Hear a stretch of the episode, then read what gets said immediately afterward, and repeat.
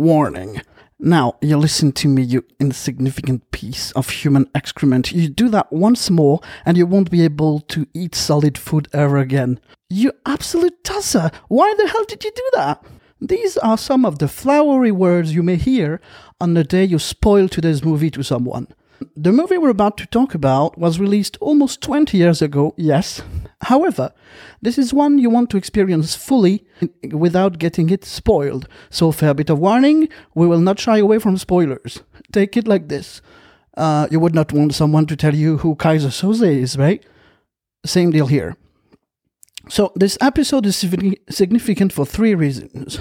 It's the first time we talk about the M Night Shyamalan film. His film Unbreakable was released in 2000, which is eight years before the Marvel Cinematic Universe started the revolution, which now makes it that superhero movies are highly mainstream, bringing billions of dollars back, even Oscars. And it got two sequels, uh, the second of which we didn't see coming at all. Not unlike Highlander, when I thought I was immortal after watching it, I am very rarely uh, sick. So I don't recall breaking anything ever. When there is a virus or microbes, if I catch them, it's two days max. Lucky you. Nice. Yeah, yeah. So today, Unbreakable. We are introduced to Samuel L. Jackson's character as he's uh, being born in 1961. It's designed in a way that don't see exactly that something fishy is going on. And then we're introduced in a very nice long take, I would say, scene to uh, Bruce Willis' character. Basically, uh, we, we see we see the kid at, uh, for a few seconds from the eyes of a child who is seated in seats in front of the seats where his character and woman is trying to woo, establishing right away without saying anything um, because he's removing his ring and then he tries, but it doesn't work. And it's a whole one sequence up until big bright light that uh, englobes the screen, which is the train crash. Have you ever seen this film before, guys? No. No, I hadn't seen this film before. I've seen a couple of M. Night Shyamalan movies before. Yes. I still haven't forgiven him for the terrible, terrible, it's just abysmal Avatar adaptation from the TV series, uh, which apparently is there's concept art for like a Netflix series of that, which I'm like okay, but last time it was adapted to live action, didn't work out very well. So, mm. having said that, do like Sixth Sense. So Oh, yeah. you know, This film reminded me a lot of of Sixth Sense, just because it's it's Bruce Willis and a kid, and the kid knows more than everyone else, and is kind of seen as the person that the the person that you're interested in. Or, or sees things that you don't see. It's it, it, it's a, it's a weird one. This one for me because I kind of hated it all the way through, and then afterwards I was like, that was quite entertaining.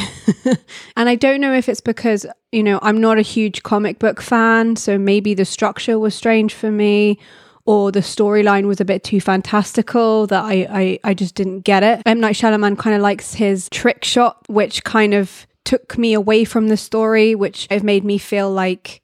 Oh, he's trying to be cool, and uh, you know, I didn't leave the film and go, "Oh, well, that was a total waste, total waste of time." I mean, it's not my favorite film, especially of of his. It was more enjoyable than when I was actually watching it. this comes out after Wing and a Fire, right? I think it does. Uh, Wing and a Fire is no longer my least favorite movie we've done on this episode, this podcast. This is now my least favorite film we've ever done. Oh no! So I would rather watch a Wing and a Fire again than watch this ever again. Wow. I Wow. I hate this film. You hate it. I hate this film. Wow. Okay, this will Uh, be interesting. That's interesting. Is that because, in a similar way as The Illusionist, there was not enough foreshadowing before the twist, or No, it's nothing? No, it's for multiple. we'll get into we'll get into it. We'll get into it. Let's But- actually let's start. You brought up the the child the children watching Bruce Willis flirt with the the woman. There's so many shots in this film. You know, you know when you're at, when you're a student and it's like let's be edgy. Let's try something just to be different. There are many shots in this film that some of them work for like an artistic ooh, interesting. Like the one where he's recovered from the crash and we see the dead body in front of him or no, sorry, the body and then it dies within the same scene. Cool shot.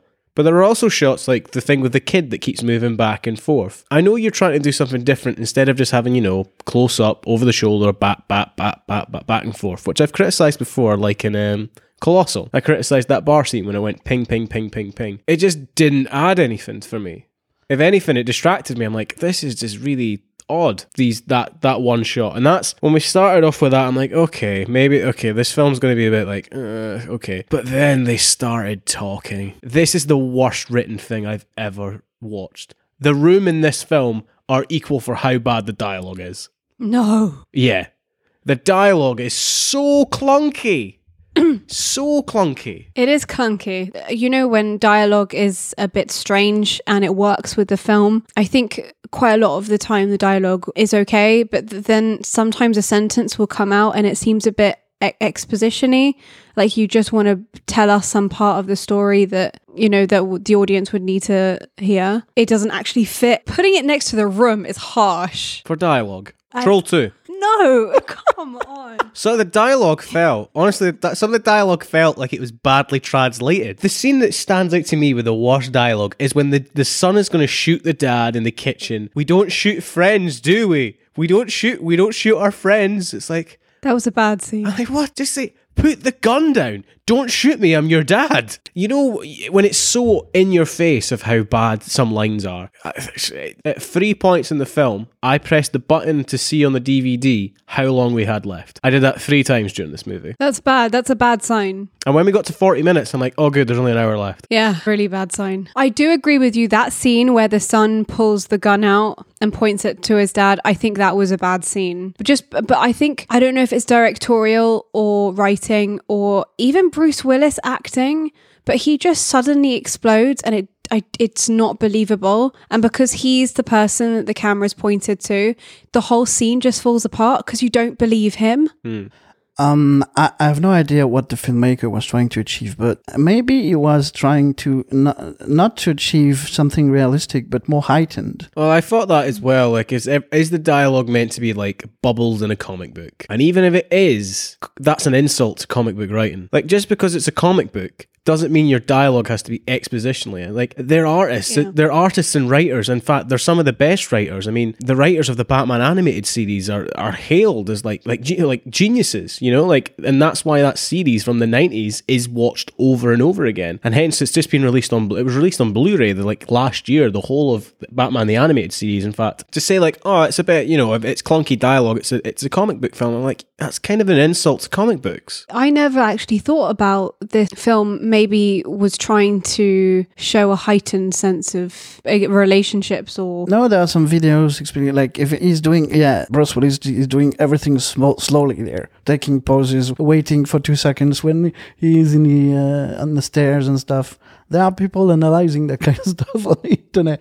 But, Yeah. I mean, it's probably at the time, so 2000, it, it was around the time where superhero movies were uh, more like the, the old, like, uh, Fantastic Four with the, like, the stuff that looked like TV in the 70s. Well, we had um, That's very this true. Predates Spider-Man One, isn't it? Spider-Man One was two thousand and one, I think. Yeah, I think it does predate. Uh, I Um, think it, it predates a- any. Well, the last one I would think before this, I don't know if it predates Catwoman. No, it might actually it might. I think Catwoman's like 03. But like Batman and Robin is probably the last one out before this at the end of the 90s with George Clooney, um, which is terrible. Oh dear. So the, it- visa, the Visa card.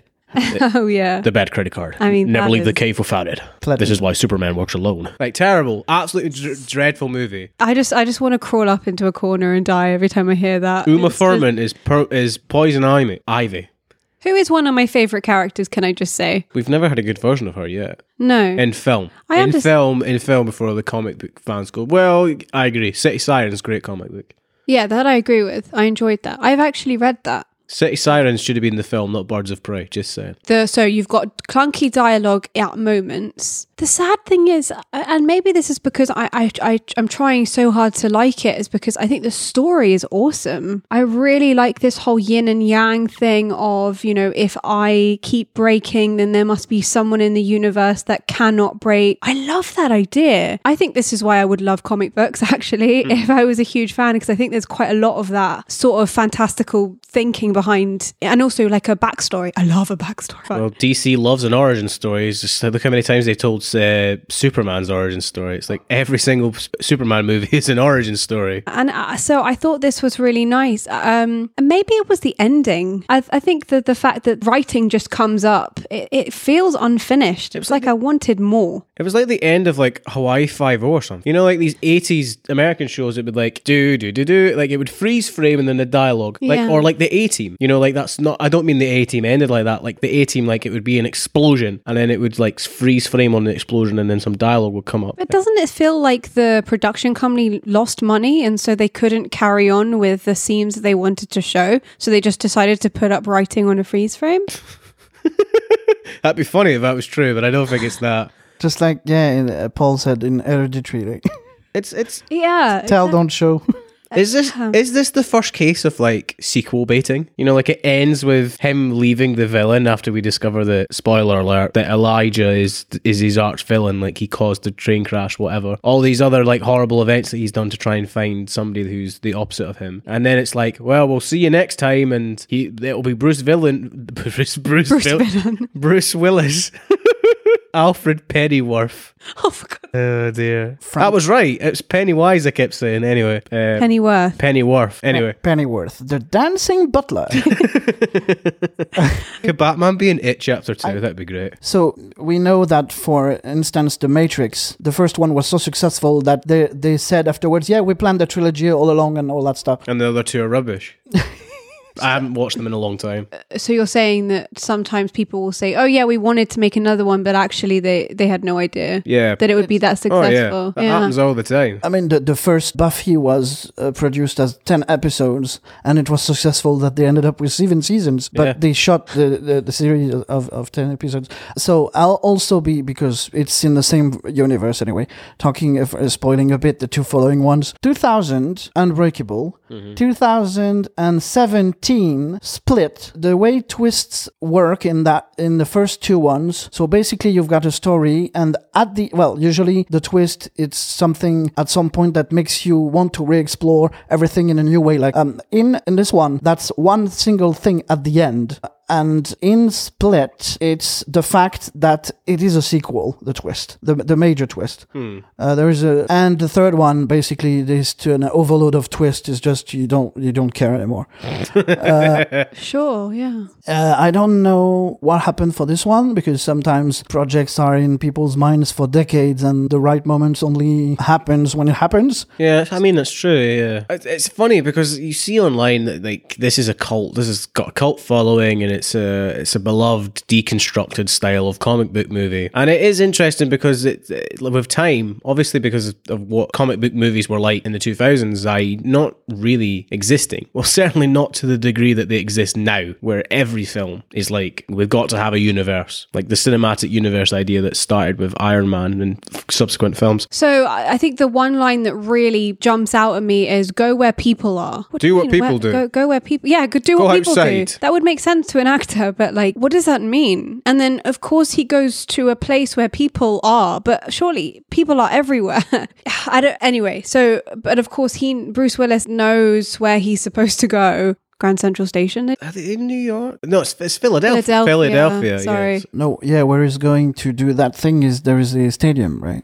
He goes to like a a place where Huge station. Yeah, he goes to a train station. it looks like Grand Central Station, but maybe smaller. Yeah, it's just, it's Um, it's not Grand Central. Grand Central is huge. So it's so heightened that it's actually Grand Central Station, but they were supposed to be in Philadelphia. Yeah. Very, very heightened.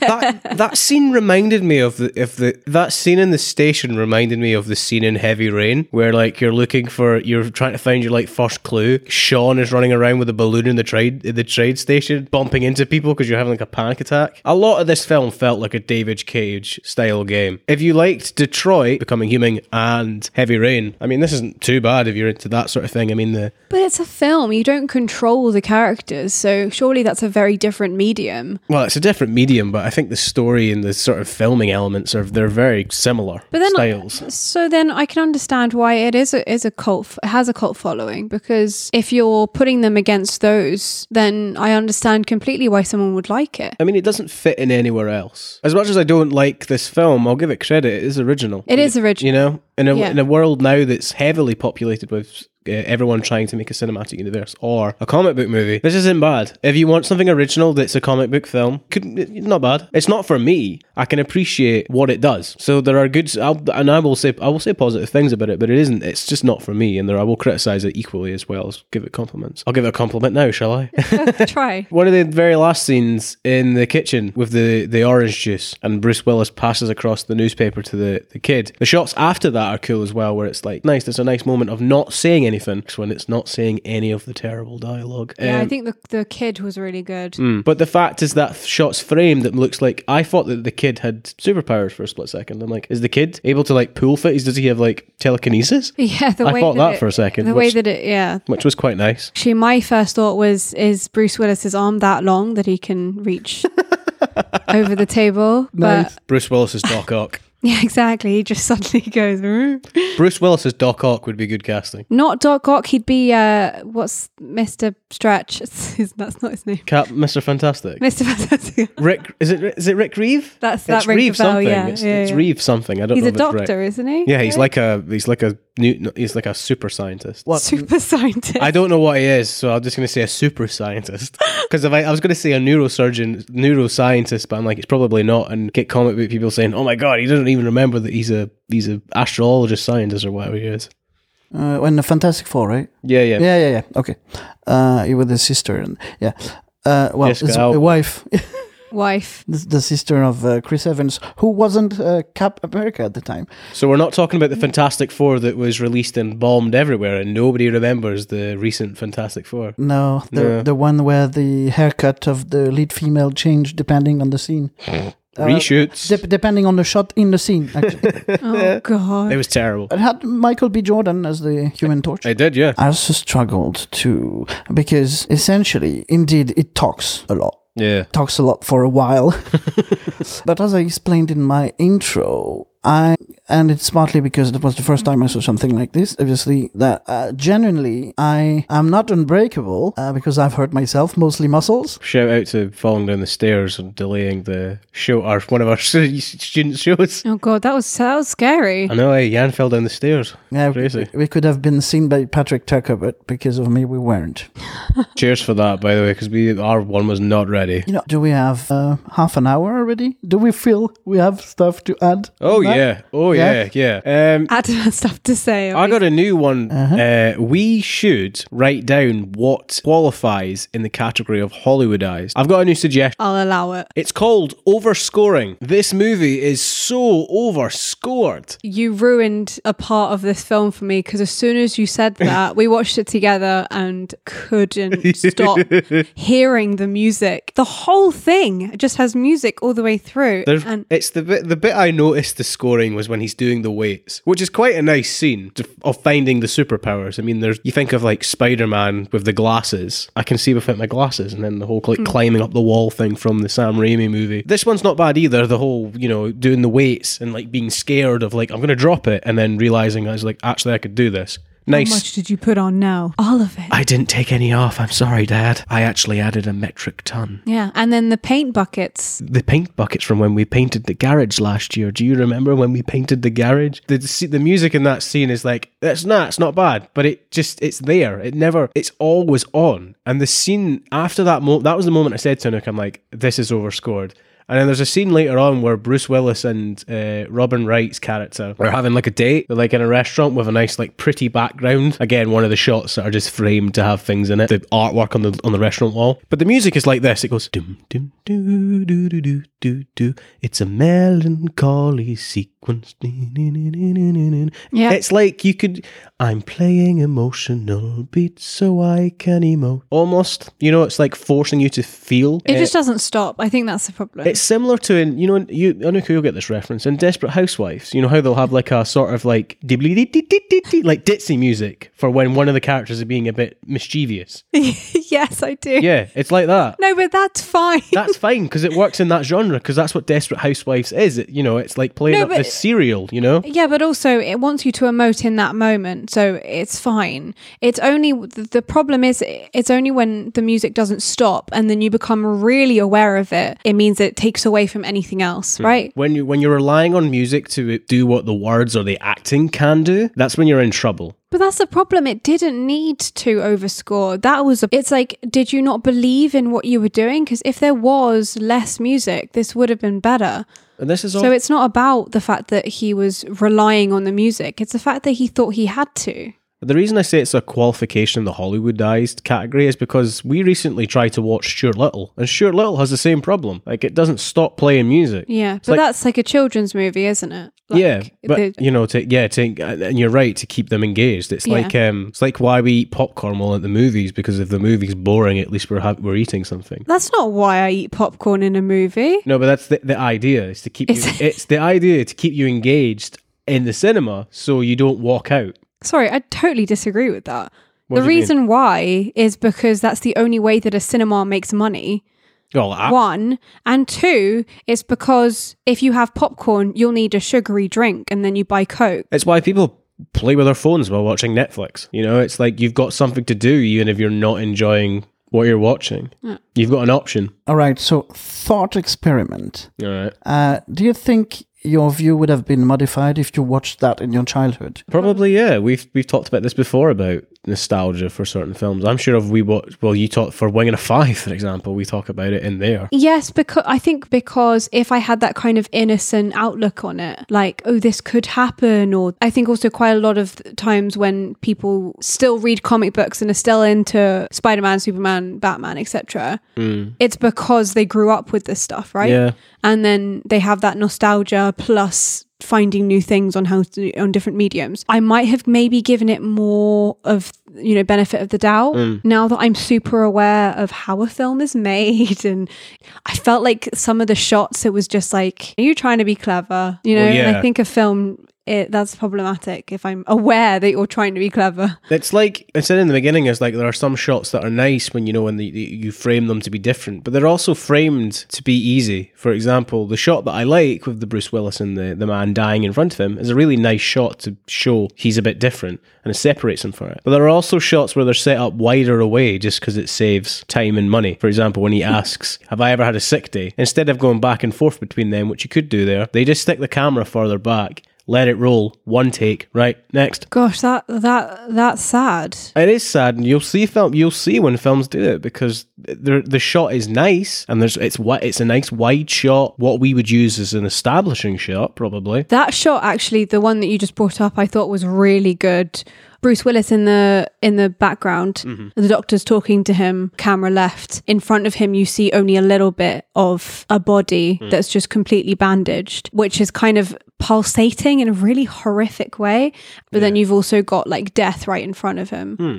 Uh, It like it made me feel something. Yeah, I haven't watched it that many times, but every time, and that's why I'll put it where I'll put it, I get engaged into the the hero's journey, like and the refusal of the thing. And uh, this time watching it, I I watched a bit more the shots and all that stuff. But when when I'm feeling a bit, which is interesting because I never realized it that in the movie, even though it's overbearing as you said. But when I feel sad or I need to get pumped up, I get some music and I don't stop for hours. music is that's why I I get a bit teary eye at the charge of the Rohirrim in Lord of the Rings because the music swells and the speech and the delivery all work. You know, it's it's when everything comes together. Like music is a very powerful emotional tool because it's it's a way of somebody the the composer the artist expressing themselves and letting what they're feeling out. The use of music overly enough to relying on the music to get you there in a film is not it's not like it's a, it's a song. A song is designed in that sense to emote something in you. That's why songs that are like cash grabs are crap you don't listen to them. You're like, you could listen to Don McLean's uh, American Pie, which is like t- a telling a story and it's, it's it's sadly composed and it's to do with you know if it's a minor or major, whatever, all the musical technicalities you can get into as well. But there's something about a song that has heart which makes you feel something, and it's the same with movies. It's like we enjoy a movie that tries to do something. So I totally get it. I do the same thing. It's like people. That's why people work out to music because it makes them feel energetic and stuff like that. But when you move using a film, you're like, this is the sad bit. This is the heroic bit. This is the this is the wife leaving him bit. Yeah, you have the feeling they're drilling your brain a bit at some parts. Yes. Oh, I- I've probably made this point before, but it's more that you did. He didn't need to rely on the music the whole way through because the Mm. yeah. story is so good. Like I totally believe in that. It didn't make me angry. It made me want to like the film more. So I, I've been trying to find scenes and shots that I really enjoyed because the the story and the idea behind it is awesome. But yeah, there are these moments where it takes away from the actual story. Like so, for example, you've got the overscoring. You've also got the trick shots. The one where the he, it's focused on the comic book that Elijah gets for a birthday present. It's upside down, and then when he puts it the right way, the camera follows it so it stays upside down. Yeah, but was- then goes uh, in a 360 Hmm. to make it like right again. Why? There was a lot of upside down stuff in this film, right? Which I like, you know. So I like it when All upside down, but they never went to Seoul. Uh, the, the, exactly Joseph, I think, maybe. Yeah. I think it might be Joseph. he when he's upside down watching TV. I quite liked that. It didn't feel like anyone was trying to be cool. It was just a different way of showing Yeah. a scene. Sometimes when you're watching something and it's this is why maybe Dutch angles are so awesome because they're different enough for you to be like, "Oh, something's happening here," and it's making it you know a statement in its own way. It's- It's not too tricky where you're where you're taken away from the actual story because surely that's what film is a story. So then why are you taking a- away from the storyline? Because now I'm focused on how interesting that shot was. I'm sitting here trying to work out the journey. I know this the journey of the story of, in the sense of like you know he's on a train, he has an accident, he walks away, he wonders why. Somebody tells him why. He doesn't believe it. He finds out that it's true and then uses it. If it's the if it's the hero's journey, this film ends before it really begins. Yeah. There's no conclusion. So I'm not. I'm, I'm glad other people think there, that it does end abrupt. Well, interrupt a conclusion. Okay, so I'm not mad in It thinking definitely that. does. But maybe that messes up with the whole film because you want it to carry on. Um, sorry to interrupt. Um, if you see Elijah as the protagonist, we are good because he was confused all his life and now he's sure. So that's his journey and that's we're good. But obviously he's not the protagonist. Oh, I don't know. No, I agree. I think Yeah, you- that's a good Bruce point. Willis is a protagonist. You see Bruce Willis as a protagonist. Yeah. Because you, I guess you follow his story. Ah, well, no, actually, you don't. That's interesting. Is it so Bruce Willis gets more screen time, but it's- it's about Samuel L. Jackson I think it's Bruce Willis's story. I think even though it starts with his birth, with the birth of Elijah. I think it has to start with that because if you just start with the train crash and that stuff's not explained, you're like, who is this guy? I don't really care. I don't believe you're unbreakable. You know, like we need to start with the whole thing of like his arms are broken and his legs are broken. We need to start with that. You need to establish that that's a thing. And if you put that if you put that as the very first thing in your film, regardless if a person like myself doesn't enjoy the film, you believe that fact. You're already on board. Because if you follow Bruce Willis through from from the beginning and then you introduce Elijah into the story, there's no reason why you wouldn't be able for them both to have a conversation about. I guess I guess the problem is is that Elijah knows about Bruce Willis, so you kind of need to eh, understand that Elijah knows about Bruce Willis before Bruce Willis has any idea that Elijah's involved. So maybe that's why you need to know Elijah before you meet, or you need to know his origin story. I don't think he knows who Bruce Willis's character is until after the train crash. Yeah, yeah. Are you saying? Do you, do you mean that? Do you mean he knows who he is before the crash, or do you think he finds out? It's like, oh, you're you're the you're the same as me afterwards. Oh, so I thought that the plane crash and everything happened before Yeah, the the train crash. yeah, yeah, yeah.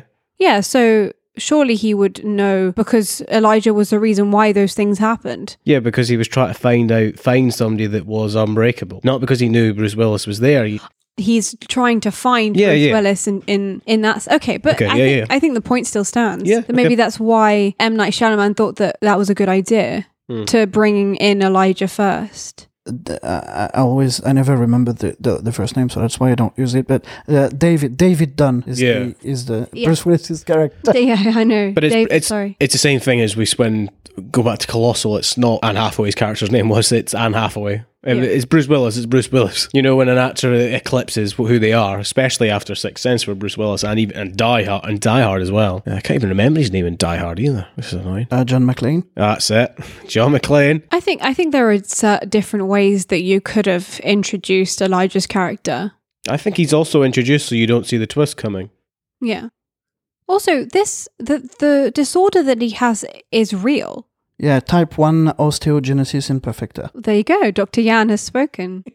but yeah, no, like it, it exists. So it's not exactly as if like, oh, we don't mm. believe that you have this disease because it's not like it's some fantastical thing. No, I didn't mean that we don't believe he has that. I just mean the fact of like, okay, you're another character introduced that has an ability. I mean, if you introduce him first, you care about this character because you met him. But you don't. Well, that, that that's an argument because he's not in the film enough. I'm just saying that's why he's introduced first in the opening I- scene. Do you I know what I mean? And we get yeah. and we get the childhood stuff so that we have more to try and attach ourselves to this person. The follow up episodes will be fascinating because that's my favorite of the three. What this one? Yes. Oh god, Um, I mean, maybe I need to watch it again. no, you don't. As as a piece, as a standalone piece, uh, that is. The other ones are doing some nice stuff, but it's going. I watched this as a standalone piece. As much as I knew that Unbreakable was, I don't know what the twist in Split is. I don't know how they interact and they get together. But I knew that Unbreakable was it was the first one. But even with that in mind, I wasn't really paying attention because I hadn't seen Split yet, so I don't know what the twist is. So with that in mind, I was watching this as its own piece. You know, it's it's all right. You know, I don't like this film. Is it my least favorite thing? I think I was a bit harsh saying that at the beginning because now we've talked about it. Like, yeah, there's some nice stuff in here. I don't know if it's good or not. That's the difficulty here with this one. It's like it's it's in the middle because it's not amazing. It's in that really odd category of like this film does nice things, but also does a lot of things wrong. Yeah, of course. I understand. If you're just like a casual, a film watcher, and unlike us to have, because we scrutinise film to the nth degree, like it's a homework assessment for school or university, we can't watch films on face value. If you're just watching this for, you know, it's Bruce Willis and I quite like this idea, like if you like the idea of a regular superhero, I'd recommend Kick Ass over this in that genre though, which came out much later on. But that's also making a little bit of fun. True, at the what the superhero genre was becoming, that is also true. Tongue in cheek. Whereas this is really not. It's actually quite dark. Which people think wouldn't work for superhero movies, but did work very well for uh, Christopher Nolan. I love those Batman films. Well, arguably the, the, the best superhero movies ever made. Yeah.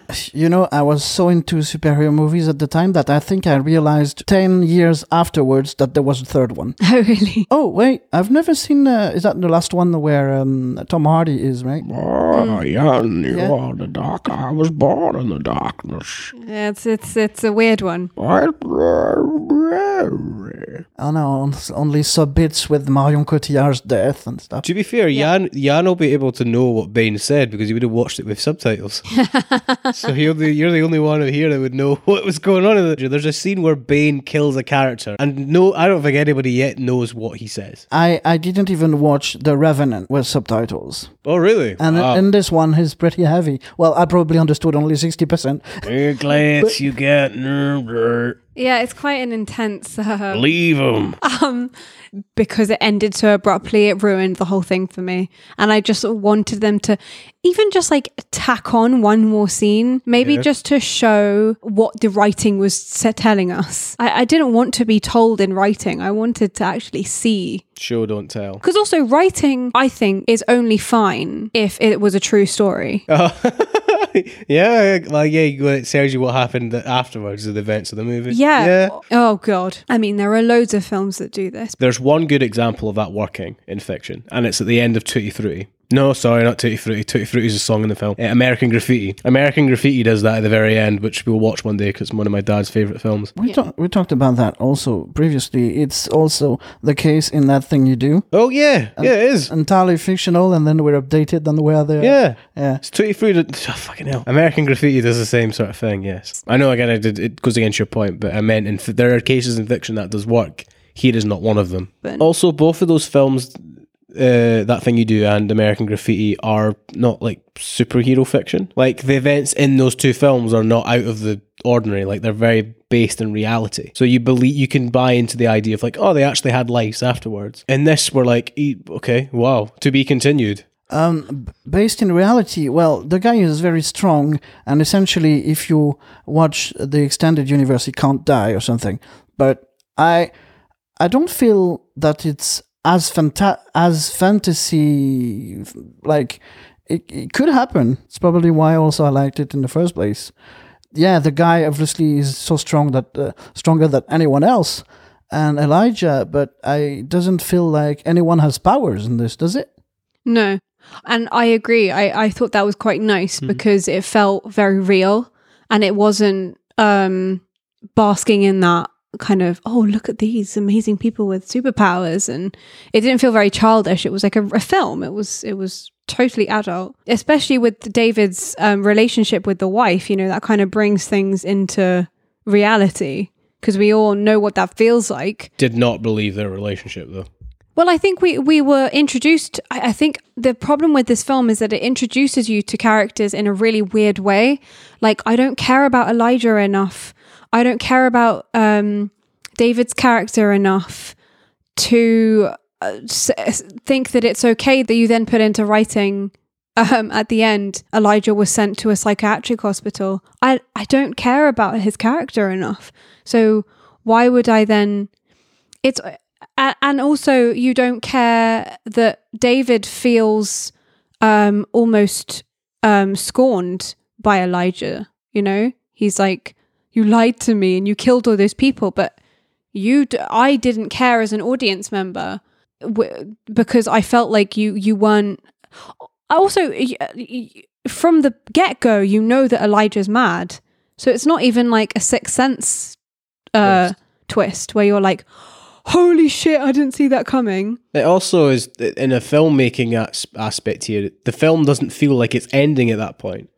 Like we don't feel we're in the last two minutes of the film. no because you just find out. Well Yeah. you just see that david has found out that elijah has made this whole thing possible. And then it ends and it's like but you just found out that something awful has happened. Like how can you end this film here? Yeah, um it's it's a it's a shame i think. I also think samuel jackson is playing a state of crazy which annoys me anyway I couldn't stop saying the the the line from Pulp Fiction throughout this film. Which, I know. of um. Do I look like a bitch? Like that line from when he they're that this is a tasty burger. Like th- that whole section that was in there. I was like, why am I saying this throughout this film? i don't know Probably because this scene remind the, the the whole of you see that Samuel Jackson can play. He has he has, he has a range. He's a good actor. Yeah he is I think everyone is limited by the terrible dialogue. Yeah, I, I think also it might have been a directorial decision to be like, can you please act a bit a bit off kilter Yeah. because that's maybe more fun to watch and play. And Or you're trying to do a stylized piece. do you want to say that again? They're trying to do a stylized piece. Nice. I mean, they're um, trying to do a style. I'll say it so it doesn't seem weird in the edit. Or that you you're have to- yawning halfway through. It seems like they're doing a stylized piece from somewhere in Scotland. Am I know? No, it seems like it seems like they're acting in a stylized piece, which is You've a- said that before. I know, but I'm saying it for the safety. You know, right? You know because you now edit that there's a moment where you like where you you cut something and then you can't cut from me going like this. It's like so any so anyway, it'd be like saying it's a stylized piece and then cutting stylized and me going stylized because that would sound like me go, you know, it's a bit like a stylized piece. like it doesn't work in the edit. So I'm giving the sentence again so we have the cut to make the to make it sound like I'm not saying it again. I've tried to make so many uh, ish things like that in edits work. I'm like, Anouk please just, work. Anouk just has so many things of me like messing up. Like you keep them all. You're like you saying candelabra is the funniest thing ever. Candelabra blah blah blah blah blah Yeah. blah. You're like Camber Marbra. I'm like, sorry? What did you say? Podcast of the year material. I was like, what did you just say? It's funny that it's funny on a couch where somebody whose la- first language is not English. I'm the worst one at English on the couch. I know. Candemabra, I'll keep that in Camber mind. Marbra. I Behind was the like, candelabra, I was like, sorry? be, Of course. behind the handawabla, The Camden Labra. Cand- Exact- candle smacker. exactly. Anyway, shall we shall we shall we abruptly end this and go into the rating? yeah. Anouk Yann was unbreakable, good bad or just plain standard. Yann. Okay, I'll put that. So there's a, I'll put that in a category of non-formulaic superhero movies, along with uh, Super, Kick-Ass, and Chronicle. Um, this one I saw it in my childhood, so it goes in the vault. Oh well, okay. Yeah, I understand your criticism. I I, I get them. Yeah. Um, it didn't. I would say it didn't affect me strongly as some other uh, films in the vault, but enough that I actually it's my favorite of the three. Wow. And uh, yeah, Anouk. This is actually really hard because I don't want to put it in bad. Well, talk us through it. Why are you feeling bad? Okay, I'm going to say bad. It, it was. It's bad, but really good story. Mm. Really nice storyline. It's just a bit confused, and I almost really want to remake it. Do you know what I mean? Maybe Milk in a Wasp. Uh, in a wash. Milk in a wash basin. Maybe milk, milk and oh my god, I just said milk. milk in a wine glass can remake Unbreakable. oh dear, milk in a wine glass can remake Unbreakable. Do you want to say that sentence again so you have the safety for the edit? Maybe we can have milk in a wine glass remake Unbreakable. There you go. Now that makes sense. Actually, a Does- really difficult sentence, It is, isn't it? And it's also difficult to remember exactly what you just said because you're like, what did I just say? what did I just say? um, but right. it, but it's literally like on the line of good and bad. Like it's not a bad film. It's just not good enough to be good. Do you know what I mean? So I redeemed Hereditary, and I'm glad I did because if this and Hereditary were both in the same category, I'd be annoyed at myself as a movie as a as a movie watcher and in a way critic. Because Hereditary is a well-made piece of cinema that has an interesting ideas, but for me didn't work in the way it's presented. Almost how Anouk feels right now. So, with that in mind, um, this is particularly bad. I'm trying to work out if this is just plain standard or bad. It does have interesting shots, but it equally does have shots that are lazy and are there to save time. And it's overscored, but with an interesting story. It's like a re it's like somebody's tried to make a pancake and it's just, you know, I didn't put chocolate chips in it, but it's come out with little brown burton bits that taste all right. You know, like That is the weirdest thing you've ever said. that is actually. I got halfway. F- you know, you know when you start saying a, a metaphor, And an, a- and- an, an analogy, and- and, you realize halfway through, I don't know where I'm going with this. That's what happened there. analogy master. Analogy master.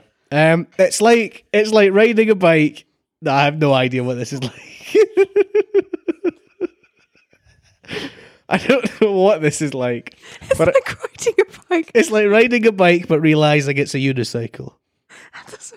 then you're not riding a bike. I know, but you did well. It works then, doesn't it? Because you don't. This film is not what it's meant to be, but it is enjoyable in some parts. I didn't set out to ride a unicycle, but I'm enjoying riding one. I've broken Anouk. Oh no. Yeah, it's. It's like being in the navy, but realizing you don't like guns. but it's fine because you're on a boat. Anyway, You don't like water. yeah, you like being in the navy, but you wanted to be a synchronized swimmer. But it's fine because you're both near water. You can't swim in Uh... Yeah, well, to join the military in general, well, the navy, I was a bit surprised. So obviously, you have to know how to swim, and you can't have flat feet, Oh, really? which is the Can't. you cannot. Yeah, which is the weirdest thing ever. Like they have this little transparent scale thing, and you you you step on it, and it, yeah, your feet are fine. No. Okay. Uh, I mean, that is so sad. If you were like, that's my lifelong dream, and just because of the my, I don't know. You can get you can get it he- help though. I had flat I had flat feet, and I wore insoles for like five years, and now I don't have flat feet. So I've got arches now. I, gue- I guess if you really wanted Yeah. to be in the like, five years of insults. And like an M Night Shyamalan movie, my rating ended up being a conversation about analogies that had nothing to do with the the, co- the film in question. So that's quite fitting. No, this is this is this is either two things. This is either good, but I hated it, or mm. it's bad, but it has good things in it. And I'm weighing up what way I'm going. Yeah, yeah, I agree with that. I'm going bad, but has good moments. So same as me. It is watchable, and if you're not like us, and you're like, I don't really watch movies for a- an analytical reason, you'll probably enjoy this. There's some nice stuff. I did quite like the whole like Halloween sequence at the end, where like pushing uh, Bruce Willis off the balcony, like Laurie does to um, Michael at the end of Halloween One.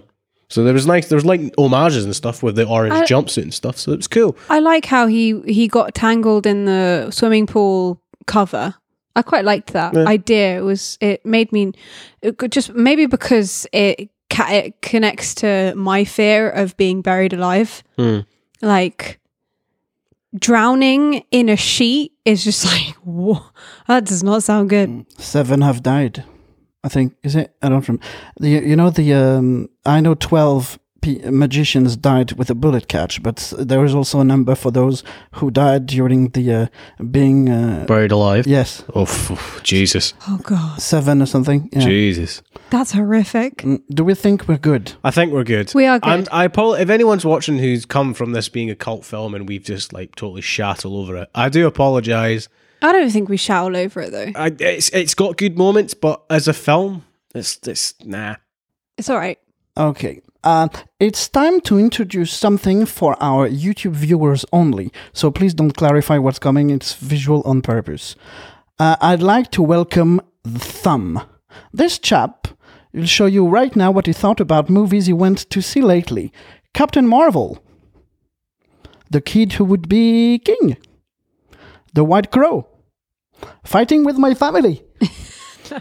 Um, I'll develop quickly on Captain Marvel because we just talked about a uh, superhero movie, and I think I've decided, in addition to my boycott of trailers, to stop watching YouTube commentators. Uh, after a large consumption of Doctor Who season 11 and Star Trek Discovery rant videos, th- that night I, I never got into the Star Wars ones for Star Wars uh, ones for some reason, maybe because I don't give a, a shit about Star Wars. Uh, I was pumped down by all the controversy surrounding its uh, exclusion, uh, its weird marketing, and in the end, after watching Captain Marvel, it's uh, rather decent, uh, to be honest. Um, now I completely lost interest in those videos when I came some videos explaining that cinemas were planning to screen Captain Marvel exclusively during the opening week, like entire cinemas, just Captain Marvel Right. which they if you know how cinemas work they plan they pre-sell to, so it was like yeah okay now i'm done with this is just uh, i'm out. Um also um I've been wondering for months now how to expand our YouTube channel, and I was gearing towards something um, very high energy without any jump cuts type of thing because I was not finding that anywhere. And I just found someone who is doing just that. Damn it. Her name is Jessie Milestone, and I recommend her Captain Marvel review, Should You Bother video, released in early March of this year on her uh, YouTube channel, My List Entertainment. A very impressive, highly entertaining, kind of a 20 minute uh, stream of consciousness, and I was impressed to realize I actually understood everything, so my English fluency must be way better than I sometimes think. Hey. Yes. Oh, definitely, definitely. Yeah, you're getting there. Uh, also, between last week's That episode. sounded so offensive, didn't it? It did. Sorry, Yann. You're getting there. You're getting there, you foreigner. It's not how he meant it, for God's sake. sorry, I didn't mean it like that. I mean, it's uh, there are spoilers, so it's probably uh, but once you've seen once you've seen the movie, I recommend watching it. It's like Alex Jones on steroid and without any jump cuts. It's crazy. Ooh. It's in the water. Uh, also, between last week's episode, which was Amour with Boriana, and today's episode, uh, Ave- Avengers Endgame was released. So the plan for next week is supposed to be They Shall Not Grow Old. However, if I managed to think properly, um, we should have recorded an episode of Avenger Endgame with me in duplex from New York. Uh, I'll set everything up here before I leave so we can do this smoothly, and it will be the first time we do something like this, so hopes up Fingers crossed. there are actually in the world um, high profile state secrets in the world. So if you're not you're not necessarily completely nuts if you're into conspiracies. However, I'm a bit confused there. I was watching this documentary on Netflix called Behind the Curve. uh, about the flat earthers. Oh god. And as I was watching this, I had this weird impression. I was like, but surely, wait, uh, don't really. So they, they at that, at, the whole thing. At one point, they have this um, uh, twenty thousand dollars uh, gizmo laser thing that they use something to. To, to have to, to check for sure that it's um, a globe and not uh, round or anything, and well, the results don't uh, work as they planned anyway. But I was I was like, surely they've seen those videos. I- I've seen Center Space. I've seen a TARDIS, a baguette. I've seen. I've seen so many stuff sent to space. I was like, all the way uh, in my mind, all the way through. It's an hour and a half or something. I was like, surely they know. And actually, I've checked, and they did the experience, and they are still not convinced. Well, the, the world is is round. Yeah, Well, here's the thing. Going back to the navy point, like being in the navy would be impossible if the pl- Earth was flat because you'd have to go like you'd have to sail to a point where there's a cut in the in the in the Pangea, or like the flat Earth to go around. Otherwise, the whole world would just be full of canals. You know, like just cutting through the street. Like, oh, we can't get from here to here, so we'll have to sail all the way around. It's like no, because the Earth's round, we can go around the seas. Also, wouldn't you just hit an ice wall? Isn't that what they believe? yeah, but you, you, you can see in the. And then you The- look the- over the side, and you're on top of an elephant riding a turtle. yes, yes, a, t- a I'd love that. twin. Shout out to Terry Pratchett. the Great Turtle, which is also one reason I'm very excited about the uh, arrival. And when you listen to this, it's about to be released, I think, May. Yeah, uh, Good Omens, Oh yeah, with everything we love, written by Neil Gaiman and Terry Pratchett, and with uh, Michael Sheen and David Tennant in it. Amazing. And it sounds so good. It does. And if we're into uh, movie titles with one uh, word, so that was today an Unbreakable. Um, also with Michael Sheen and Samuel L. Jackson, um, Unthinkable. This one is hard. This one is yeah. You you know uh, you remember where um, Jack Bauer redefined how uh, agents treat terrorists. This one is hard. This one is uh, yeah. This is a good one uh, that I loved, and I'll uh, will uh, have that at some point.